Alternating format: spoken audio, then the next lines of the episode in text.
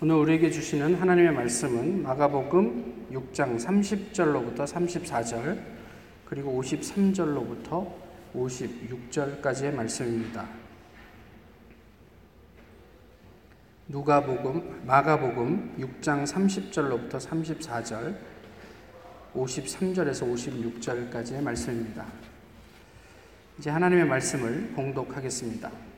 사도들이 예수께 모여 자기들이 행한 것과 가르친 것을 낱낱이 고하니 어, 이르시되 너희는 따로 한적한 곳에 가서 잠깐 쉬어라 하시니 이는 오고 가는 사람이 많아 음식 먹을 겨를도 없음이라 이에 배를 타고 따로 한적한 곳에 갈새 그들이 가는 것을 보고 많은 사람이 그들인 줄 안지라.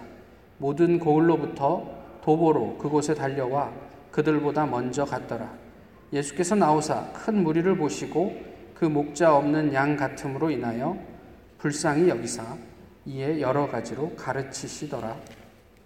53절입니다. 건너가 게네사렛에 이르러 대고 배에서 내리니 사람들이 곧 예수신 줄을 알고 그 온 지방으로 달려 돌아다니며 예수께서 어디 계시다는 말을 듣는 대로 병든 자를 침상째로 메고 나오니 아무데나 예수께서 들어가시는 지방이나 도시나 마을에서 병자를 시장에 두고 예수께 그의 옷가에라도 손을 대게 하시기를 간구하니 손을 대는 자는 다 성함을 얻으니라.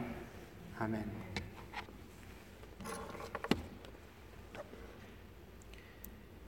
제가 2005년에 미국에 처음 음, 왔을 때만 해도요, 재활용 쓰레기를 분리해서 버리는 것이 쉽지가 않았습니다.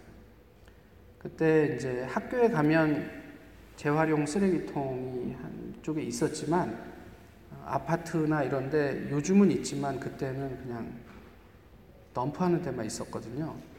근데 한국에서 늘 재활용을 해 왔던 터라 이렇게 뭐 캔이나 뭐 이런 것들을 분리해 놓으면 어디에 가서 이렇게 그냥 쓰레기통에 던지기도 그렇고 어, 그렇다고 그때 이제 그 한인 식품 앞에 캔을 리사이클링 하는 큰 그 기계가 있었는데 그것도 뭐 한두 개 갖다가 거기다 넣기도 애매하고 그래갖고 한, 한 두 달 정도를 이렇게 큰 쓰레기통, 쓰레기 봉지 두 개 정도를 트렁크에 어, 싣고 다니다가 아, 이제 됐다 그러고 리사이클을 하려고 갔더니 그 기계가 없어졌어요. 요즘은 이제 뭐 많이 좋아졌습니다. 환경에 대한 인식이 그 어느 때보다도 중요한 시대를 저희가 살고 있죠. 다양한 경고의 소리들도 어, 듣고 있습니다. 그럼에도 불구하고 절대로 우리가 재활용하지 않는 것이 있습니다. 가장 좋은 나무, 목재 이런 것들을 사용해서 만들었지만 절대로 다시 그것을 재활용하지 않는 것 중에 하나가 뭐냐면 관이에요. 그런 그런 그렇죠. 장례 용품은 어느 누구도 그것을 재활용하지 않습니다. 우리 인생은 어떻습니까? 우리의 삶을 두고 재활용이니 뭐니 이런 이야기를 하기는 좀 그렇지만요. 아, 죽음이 끝이라고 하는데 과연 죽음으로 모든 것이 끝나는 것인가? 이런 것들을 저희가 좀 생각해 아, 봄직합니다. 지난주에 그 세례 요한의 죽음에 대해서 저희가 말씀을 나누었습니다. 아, 세례 요한은 죽었습니까? 예, 뭐 대답을 안 하시지만 세례 요한은 죽었습니다. 거기엔 뭐 의심의 여지가 없습니다. 다시 한번 여쭐게요. 세례 요한은 죽었습니까? 예, 죽었지만 죽지는 않았습니다. 적어도 헤롯의 가슴 속에는 세례 요한이 살아 있습니다. 그래서 예수님의 활동하는 모습을 보면서 헤롯은 뭐라고 직감적으로 느끼냐면 혹시 내가 죽인 세례 요한이 살아난 것 아니야? 라고 느꼈다고 성경이 이야기하지 않습니까? 세상의 눈으로 보면 세례 요한은 헤롯에게 무의미하다시피 한 사람입니다. 그런 그가 어떻게 헤롯에게 여전히 유의미한 살아있는 존재와 같은 그런 어, 사람이 되었을까? 도대체 세례 요한의 삶이 무엇이었기에 헤롯은 자기의 삶을 살면서 자기가 죽였음에도 불구하고 어, 세례 요한을 계속 의식하면서 살 수밖에 없었을까? 이런 것들이 오늘을 사는 그리스도인들에게 좀 그 시사하는 바가 있지 않나 싶습니다. 지난 주간에 저희 아는 분이 SNS를 통해서 올린 글인데 어, 그냥 간단하게 좀 그 이야기를 드리겠습니다. 아이와 대화할 때 걸림돌이 되는 행동. 한번 들어보십시오. 얼만큼 동의가 되시는지. 명령과 지시하기. 부모는 빠르게 상황을 통제하고 싶어서 불평하지 마라. 뭐 이런 거 저런 거 하지 마라. 이렇게 명령을 하죠. 그러면 아이들은 어, 아 나에게는 아무런 결정권이 없구나 라고 생각하면 무, 무력해진대요. 두 번째는 신문하기인데 아이가 잘못하면 그 잘못을 찾아내기 위해서 네가 그랬지. 이런 신문을 한다는 거예요 아이한테. 그러면 아이는 뭘 느끼냐면 아 부모가 나를 믿지 않는구나. 이렇게 느낀대요. 그러니까 신문하지 마시라는 거죠. 그다음 관심을 돌리기 그러면 아이가 이제 장, 장 봐갖고 들어오면 엄마 아이스크림 사왔어? 이러면 저희는 여러 가지 이유로 깜빡하고 못 사왔다거나 아니면 아이스크림 먹이고 싶지 않아서 그냥 못 들은 척 하는 거예요. 아, 나 좀 봐. 빨리 밥 해야겠다. 뭐 이렇게 말을 한다는 거죠. 그러면 아이는 무시당한다고 느낀다는 거죠. 경고하고 협박하기. 너 장난감 정리 안 하면 다 갖다 버릴 거야? 이게 흔하게 저희 집에서도 듣는 이야기인데요. 예. 그렇게 하면 그런 위협이 아이에게는 반발감, 적개심 이런 것들을 이렇게 축적하게 한다는 거예요.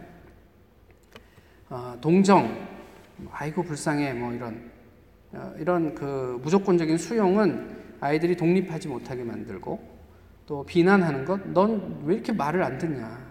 너 때문에 힘들어 죽겠다. 뭐 이런 너는 그런 것도 못하냐 이렇게 비난하면 그것이 아이에게 상처가 되고 심리를 분석하는 것 아이의 행동을 분석해서 너 지금 엄마한테 혼날까봐 이러는 거지 이렇게 이야기를 하면 아이가 나는 너보다 우월해 라고 듣고 어, 부모 앞에서 이게 되게 무력해진다는 거예요. 앞으로는 아이들에게 명령도 하지 마십시오. 신문도 하지 마십시오. 그리고 아이들이 얘기하는 것에 이렇게 엉뚱한 대로 관심을 돌리듯 무시도 하지 마십시오. 협박도 하시면 안 됩니다. 동정, 무조건적인 동정도 물론 안 되고, 비난하는 것, 또 그를 분석해서 마치 내가 너보다 모든 것을 다 잘 알고 있는 것처럼 이렇게 하지도 마십시오. 어떻게 동의가 되십니까? 뭐, 어느 일부는 그래도 너무 심하다 싶은 거는 좀 자제해야겠다 이런 생각도 하실 수 있겠죠. 그런데 다른 한편으로요, 이렇게만 하면 아이가 자존감이 높고 사람들을 신뢰하고 당당하고 반발감이나 적개심 없이 평안하고 독립적이고 상처 없이 자신감 있는 아이로 자랄까요? 좋은 제안인데 왜 우리 다른 마음 다른 한편에는 또 이런 또 삐딱한 생각이 자리할까 싶습니다. 오늘 본문에 다시 밥 먹을 겨를도 없다라는 표현이 등장합니다. 쉼이 없었다, 바빴다 이런 이야기이기도 하지요. 예수님은 이에 대해서 제자들에게 한적한 곳으로 가서 쉬라 이렇게 말씀하시고 배를 태워서 보내십니다. 그들은 의도적으로 한적함을 찾아서 갔지만 아, 그곳의 당도에서 만난 상황은 그렇게 만만치가 않습니다. 이미 사람들이 그것을 알고 거기서 기다리고 있었어요. 제자들 입장에선 얼마나 어이가 없었을까? 또 다시 어떤 밥 먹을 식사할 겨를도 없는 사역으로 내몰리는 그들의 마음은 어, 어땠을까? 그런데 본문을 좀 읽다 보면요. 본문이 그렇게 그 상황을 그렇게 힘들게 묘사하지 않는 것 같아요. 좀 과격하게 표현을 하면 하나도 안 힘든 것처럼 보이는 거죠. 그런데 궁금합니다. 식사할 겨를도 없이 바쁘게 사역에 쫓기던 사람들을 이제 좀 쉬라고 보내줬는데 거기에서도 그와 비슷한 어떤 그런 그 무게의 사역에 다시 노출이 된다? 그런데 힘들지 않다? 어, 교인들을 만날 때 어, 저, 저에게 이렇게 말씀을 하시죠. 바쁘실 텐데 만나주셔서 고맙습니다. 근데 저 별로 바쁘지 않습니다. 여러분들을 만나느라고 바쁘다고요? 감사하죠. 찾아주셔서. 네, 얼마든지 여러분들을 만나는 일에는 시간을 낼 수 있습니다. 그게 제 잡이기도 하고요.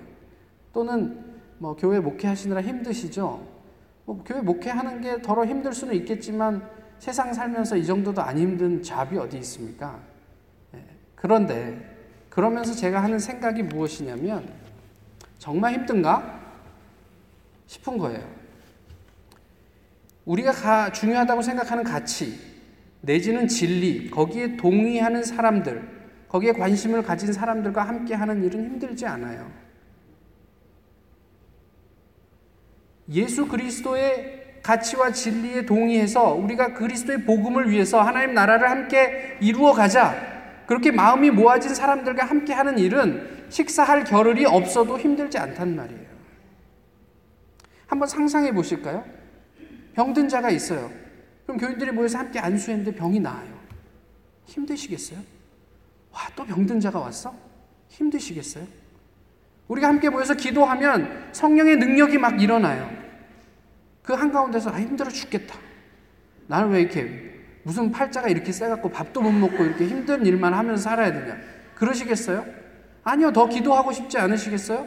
더 모여서 그런 사역을 하고 싶지 않으시겠냐는 말이에요.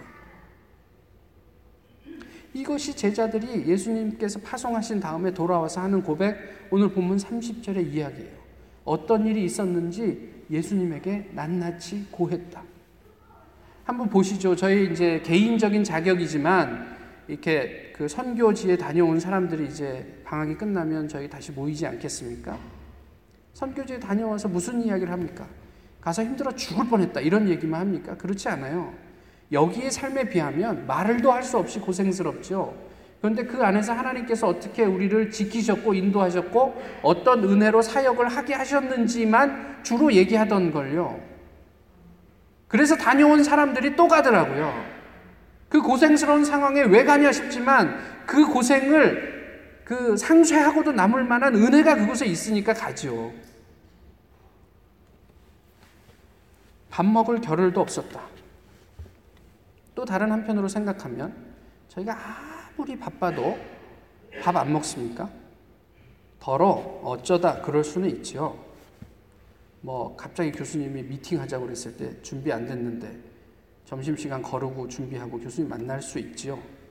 그런데 언제 그게 가능할까 생각해 보면 여러 가지 이유가 있겠지만 어떤 일에 몰두하거나 집중하다가 우리가 무시간이라는 거기에 들어가게 되면 식사할 겨를도 없이 뭔가 일을 하게 되는 경우들이 있는 것 같아요.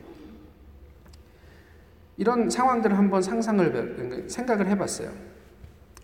재미 좋게 얘기하면 재미고요, 안 좋게 얘기하면 중독인데요. 이런 상황 속에서 저희는 식사할 겨를도 없이 놉니다. 좀 불행한 일이긴 하지만 몇 해 전에 한국에서 신생아를 낳은 부부가 PC방에서 오락하느라고 애를 굶겨 죽인 일이 있었어요. 얼마나 재밌었으면, 얼마나 그 게임에 몰입했으면, 얼마나 그 오락에 중독되었으면, 자기가 낳은 아이 생명에 대한 식, 그, 그거, 생명을 살필 겨를도 없이 바쁘게 그 오락에 빠져서 살았겠습니까? 아이는 굶겨 죽이고 자기는 밥을 먹었겠어요? 아, 물론 뭐 거기서 라면도 주고 뭐 하니까 뭐 시켜 먹을 수는 있었겠지만 그렇단 말이에요. 그런 상황들이 있더라고요. 다른 한편으로 오늘 본문의 이야기인데 예수님의 경우를 들어서 얘기하면 불쌍히 여김이 그런 상황이에요. 아, 저희가 제가 여러 번 말씀드렸지만 이 불쌍히 여기다라는 헬라어는 스플랑크니조마입니다. 이 스플랑크니조마의 뜻은 그냥 불쌍하다, 동정, 연민 이런 의미가 아니라 그냥 그게 나의 어려움으로 경험이 돼서 나도 모르게 이미 그 사람을 돕는 행위로 옮겨가고 있는 그런 단어를, 그런 의미를 그 속에 담고 있어요. 그러니까 뭔가 이 사람을 돕기 위해서 고민하고 결단해야 하는 게 아니라 그 사람을 보는 순간 그 사람의 필요를 채우고 있는 나를 발견하게 되는 긍휼함이 스플랑크니조마이란 말이죠. 여기에서 예수님의 사역이 출발한다. 성경은 그렇게 얘기해요. 오늘 본문을 읽지 않았지만 그 다음에 오병이어의 그, 그 5천 명을 먹이시는 어, 사역이 나오는데 이 예수님의 불쌍히 여김에서 그 5천 명을 먹여야 하는 어, 그 전제가 당위가 시작이 되더라는 거죠. 오늘 본문 사이에 오병이어가 있었고 그 다음에 예수님께서 그 이후에 제자들을 배로 먼저 태워서 보내신 다음에 그 물 위를 걸어가는 사건이 나옵니다. 그리고 예수님을 만난 제자들의 예수님에 대한 몰 이해에 대한 어떤 기록들이 있지요. 아, 그런 이야기들은 조금 이따 다시 말씀을 드리겠지만 쉼이 필요한데 제자들이 그래서 쉬려고 배를 타고 어딘가로 가는데 사람들은 그것을 용납하지 않습니다. 짜증 날 법한데 예수님의 긍휼은 자동적으로 예수님이 그들을 위해서 일하게 하셨다. 이게 그 오늘 읽지 않은 본문의 내용이에요. 5천 명을 먹이신 이후에 예수님은 다시 제자들을 재촉하셔서 벳세다로 보냅니다. 왜 보내셨을까요? 왜 재촉하셨을까요? 이제 좀 쉬어라. 얼른 건너가서 벳세다로 건너가서 쉬어라. 그리고 본인은 스타가 됩니다. 스스로 왕따, 스타가 됩니다. 그래서 왜요? 기도하러 산에 들어가시기 위해서. 제자들은 배 태워서 보내고 본인은 기도하러 혼자 산에 들어가죠. 그리고 기도하셨습니다. 중요한 것은 여기인데 예수님의 극률함이 그냥 이렇게, 이렇게 이렇게 받아지는 거냔 말이에요. 오히려 하나님과 예수님 사이에서의 어떤 커넥션이 예수님의 극률함을 유발하는 근원적인 힘이 아니었는가 싶은 거죠. 말이 좋아서 그렇지 식사할 겨를도 없이 바쁜 와중에 예수님은 따로 시간을 반드시 떼어내셔서 하나님과 독대하는 자리를 가지셨다. 이게 성경의 이야기예요. 그 하나님과의 마음이 연결됨이 이 스플랑크니조마이를 갖게 하는 가장 큰 힘이 아니었을까 싶은 거죠. 마태복음 6장에서 예수님은 유대인들에게 바리새인들에게 기도를 가르쳐 주십니다. 근데 바리새인들의 기도의 가장 큰 문제는 뭐냐면 내용은 하나님인데 그 기도를 드리는 대상은 사람이라고 얘기를 하는 거잖아요. 너희가 사람에게 보이려고 기도하지 마라. 그러면서 예수님께서 요구하신 게 골방에 들어가서 은밀한 중에 너희를 보시는 하나님께 기도하라. 이런 말씀을 하고 있단 말이에요. 설교가 아니라 일상의 경건이 중요한 거예요. 목사님들이 흔히 착각하기를 설교 말씀 준비하는 것으로 자기의 경건을 대신하려고 하는데 그것은 우리가 함께 나누기 위해서 또 여러분들에게 이 성경의 말씀이 무엇인지를 보여주기 위해서 준비하는 것이지 하나님께서 저에게 하시는 말씀을 듣기 위한 시간이 아니란 말이에요. 물론 1차적으로는 하나님께서 나에게 주시는 말씀을 들어야 하겠지만 실제로는 사람에게 딜리버 하기 위해서 구성된 것이 설교예요. 이것으로 내 신앙이, 내 경건이 채워졌다고 생각하면 착각이죠. 큐티 나눔이 아니라 내밀한 곳에서 이루어지는 하나님과의 지극히 개방적인 나눔이 먼저라는 말이에요. 큐티할 때 무엇을 염두에 두십니까? 내가 이거 끝나고 이 사람들하고 뭘 나눌까? 그거는 하나님께서 나에게 주신 말씀이 아니라 내가 생각한 사람들에게 보여주고 싶은 나의 능력이죠. 설교도 하지 말고 큐티 나눔도 하지 마라 이게 아니고요. 먼저 하나님 만나야죠. 먼저 하나님과 독대하면서 은밀하게 교제하는 그 하나님께서 허락하시는 그 개방이 있어야죠. 우리가 하나님께 모든 걸 열어드리고 하나님께 받아서 그래서 우리가 우리 안에서 나오는 그것들을 나눌 것과 그냥 목적 자체가 어떻게 하면 사람들에게 와, 제 신앙이 좋다. 성경 잘 해석한다. 이런 평가를 받을까 하고 생각하는 건 다르지 않겠습니까?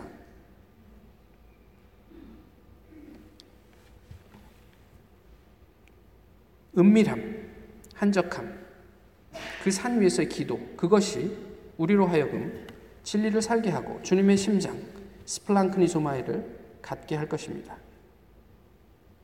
사역은 이것을 근거로 그 위에서 이루어지는 것입니다.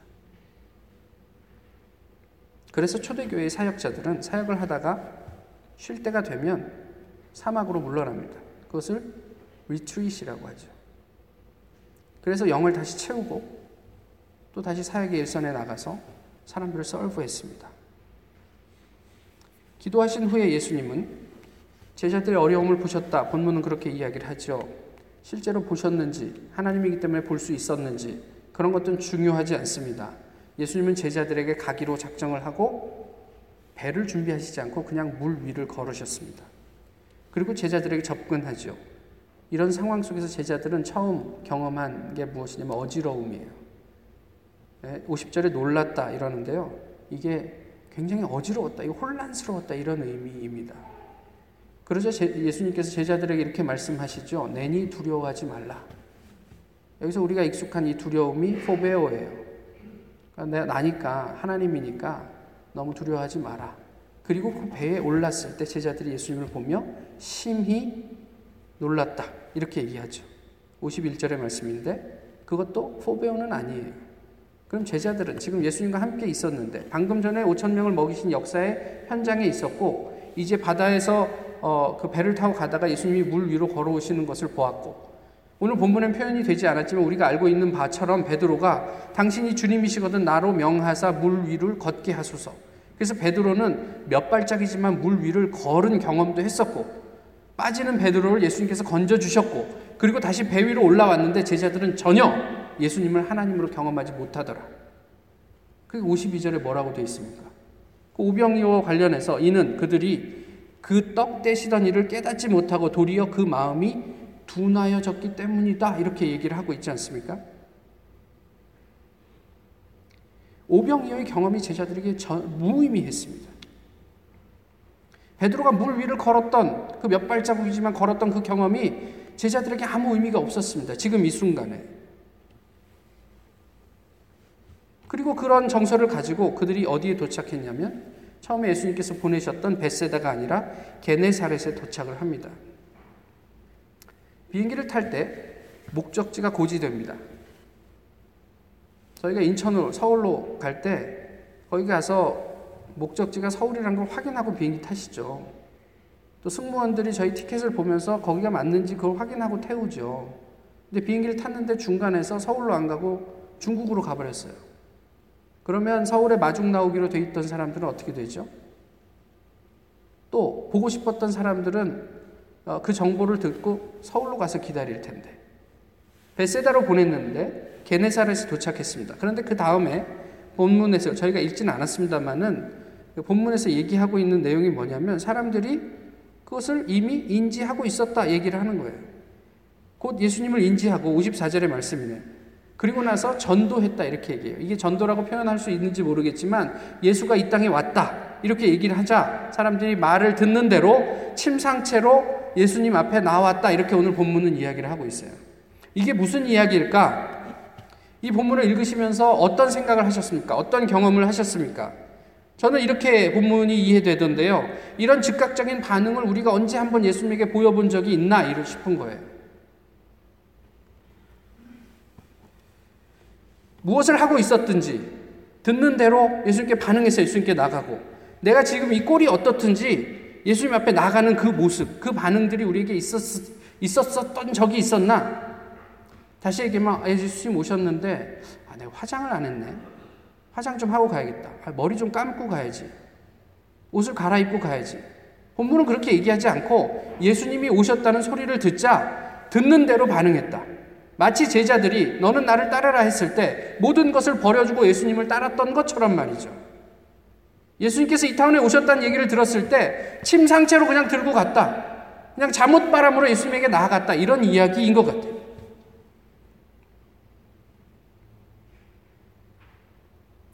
얼마나 병 때문에 갈급했으면, 얼마나 자신이 가신 이슈 때문에 절박했으면 이렇게 반응했을까 싶습니다.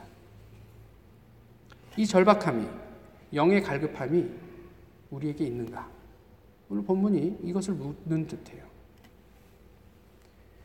코스타가 있었습니다. 또 2030이라는 청년들 집회가 있습니다. 그 외에 많은 어떤 모임들이 있습니다. 아무리 가라고 광고해도 안 가요. 돈도 대줄게 가라. 잘 안 가요. 왜 안 갈까요? 굳이 거기까지 갈 필요 있습니까? 주강사가 누구야? 누구래? 그러면 그냥 인터넷 들어가서 그 사람 이름 치면 다 뜨잖아요. 그 사람 설교 다 들을 수 있잖아요. 우리에겐 절박함이 없습니다. 별로 갈급하지 않아요. 기대가 없어요. 왜 안 갈급할까? 아까 말씀드렸던 것처럼 마음이 둔해져서. 근데 여기서 둔해졌다는 얘기는요, 못이 박여서 단단해졌다. 두꺼워졌다. 이런 의미예요.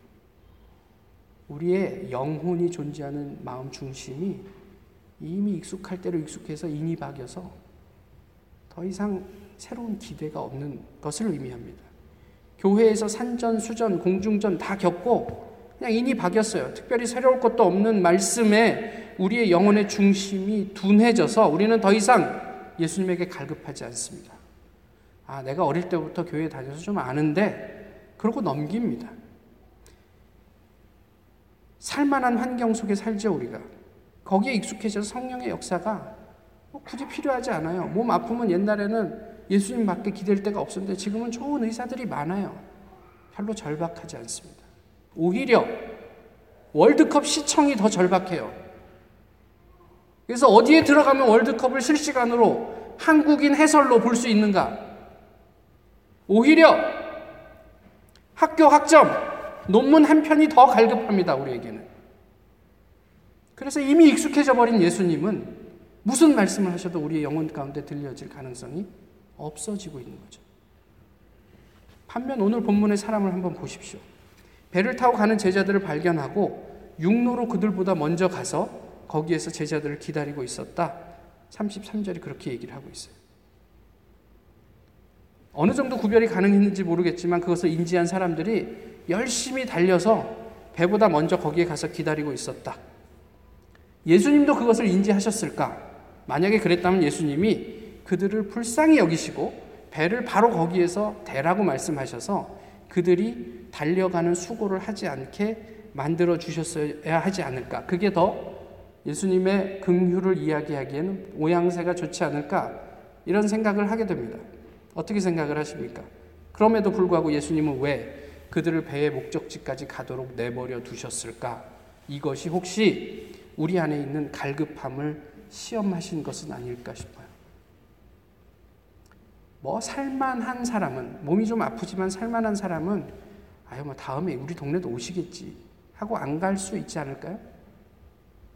절박한 사람들만 거기를 굳이 가지 않았을까요? 밥 먹고 하시죠. 영의 문제에 있어서는 다이어트가 있을 수 없습니다. 그런데 솔직히 우리의 모습을 돌아보면 이건 뭐 누군가를 비난하는 게 아니고 저도 마찬가지예요. 우리는 매우 극단적인 다이어트를 하고 있어요. 육신을 위해서도 하루 세 번 밥을 먹는데 영을 위해서는 일주일에 한 번 밥 먹는 것도 쉽지가 않아요. 밥 먹으면서 사십시오. 밥 먹으면서 신앙생활 하시자고요. 왜 예수님은 그런데 오늘 본문 마지막 56절에 사람들이 시장바닥에 누워서 예수의 옷에 손이라도 좀 잡게 해달라. 낫기를 원하는 거죠. 근데 잡은 자는 다 성함을 받았다. 이렇게 얘기하죠. 왜 예수님은 그것을 허락하셨을까 싶습니다. 저는 이것이 예수님의 스플랑크니소마이라고 생각합니다. 비록 우리의 요구가 다소, 아니, 많이 부족해도 예수님 앞에 서 있는 사람을 예수님은 그냥 돌려보내실 수가 없었어요. 그 절박함을 외면하실 수가 없었어요. 그래서 이 스플랑크니 조마이를 성경 다른 곳에서는 예수님이 그들을 보면서 눈물을 흘리셨다 이렇게 번역하기도 합니다.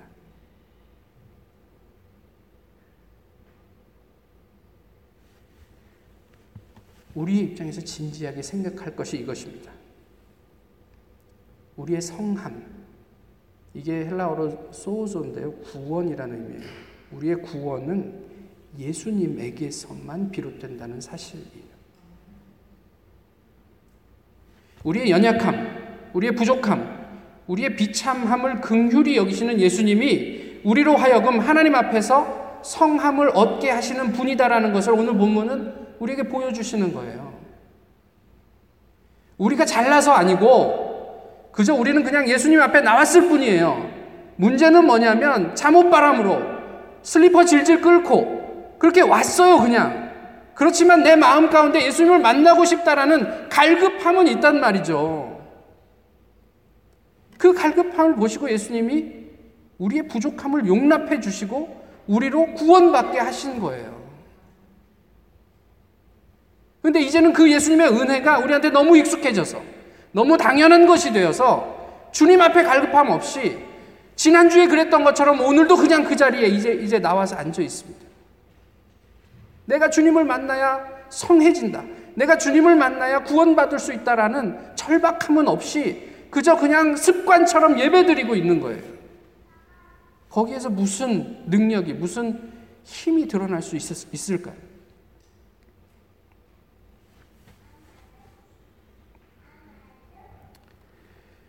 누구를 존경하십니까? 이렇게 얘기하면 너무 막연하니까 마더 테레사랑 빌 게이츠 중에 누구를 더 존경하십니까?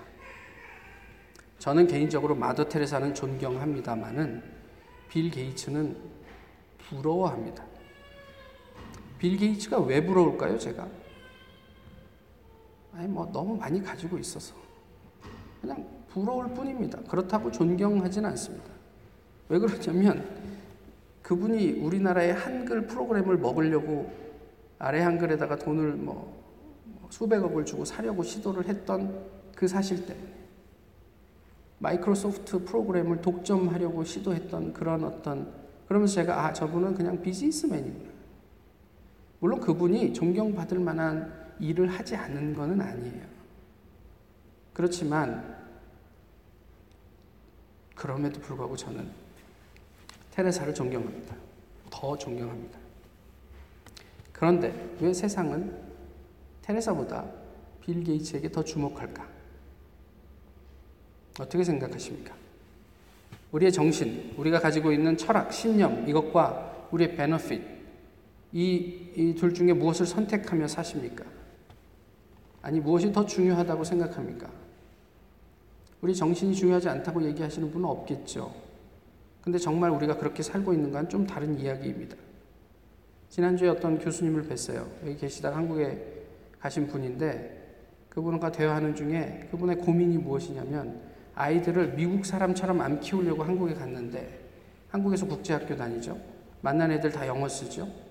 그래갖고 교회만이라도 한국말에 노출시키고 싶어서 주일 학교를 그냥 한국 교회에 있는 거기에 출석시켰는데 한국 분들은 그거 아시잖아요. 어, 너 미국에서 왔어? 영어 한번 해봐. 이게 아이들에게 이만저만 스트레스가 아니에요. 저희도 그렇죠.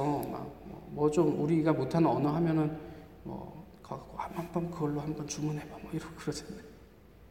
그리고 가기 싫어한대요. 힘들어하고 이해하지 못하니까. 그래서 그냥 영어 주일 학교를 보낼까 이런 고민을 하시는 거예요. 제가 이런 생각을 했어요. 만약에 만약에 한국 정부에서 한국말과 영어를 완벽하게 구사하는 사람은 이중 국적을 유지할 수 있고 한국 군대에 안 가도 된다. 그러면 부모님들이 한국말 가르칠까요? 안 가르칠까요?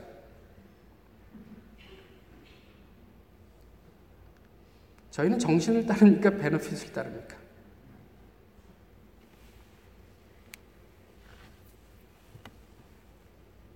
저렴해 보여서 그렇지 말하지 않지만 우리는 철학이나 가치보다는 개인적인 이익에 더 민감하게 반응합니다.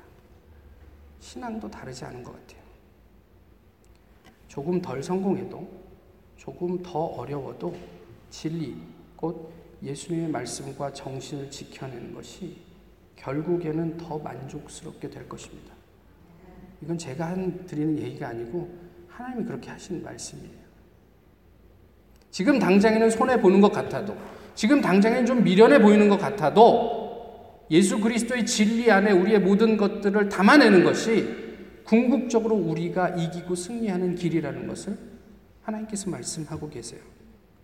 좀 덜 고상해 보여도 진실하게 예수님 앞에 서는 것이 우리를 살게 합니다. 우리를 구원합니다. 괜찮아요. 좀 모양 빠져도. 그렇지만 예수님 앞에 서는 것은 포기할 수 없습니다. 괜찮아요. 좀 사람들이 뭐라 그래도. 그렇지만 절박하게 그 예수 그리스도를 붙드는 것은 우리가 양보할 수 없는 일이에요. 모쪼록 우리 함께 더불어서 서로를 격려하며 밥 먹고 살면 어떨까요? 하나님께서 우리에게 공급해 주신 그 영의 양식을 습관적으로 함께 풍성하게 비만해질 때까지 좀 먹으면 어떨까요? 그것이 공동체의 의미가 아닐까 싶습니다. 어떤 행사나 어떤 결과에 주목하지 마시고 나는 충분히 그 하나님의 양식으로 채워가고 있는가. 이것들이 우리의 삶 속에서 날마다 확인될 수 있게 되기를 소망합니다. 기도하겠습니다. 귀하신 주님, 오늘도 저희 이렇게 주님 앞에 예배하게 하시니 감사합니다. 또 필요한 말씀 허락해 주시고 또 저희의 삶을 돌아보게 하심도 감사합니다. 주님 앞에 더 겸손하게 하시고 특별히 주님 앞에서 더 갈급하게 하옵소서. 그로 말미암아 우리의 부족한 부분이 채워지는 경험이 있게 하시고 또 우리의 모난 부분이 온전해지는 체험이 있게 하여 주시옵소서. 모쪼록 저희가 주님 앞에서 온전함을 찬양하고 구원 받음을 기뻐하는 공동체가 될 수 있기를 소망합니다. 주님 홀로 주관하시고 인도해 주시옵소서. 예수님 이름으로 기도하옵나이다. 아멘.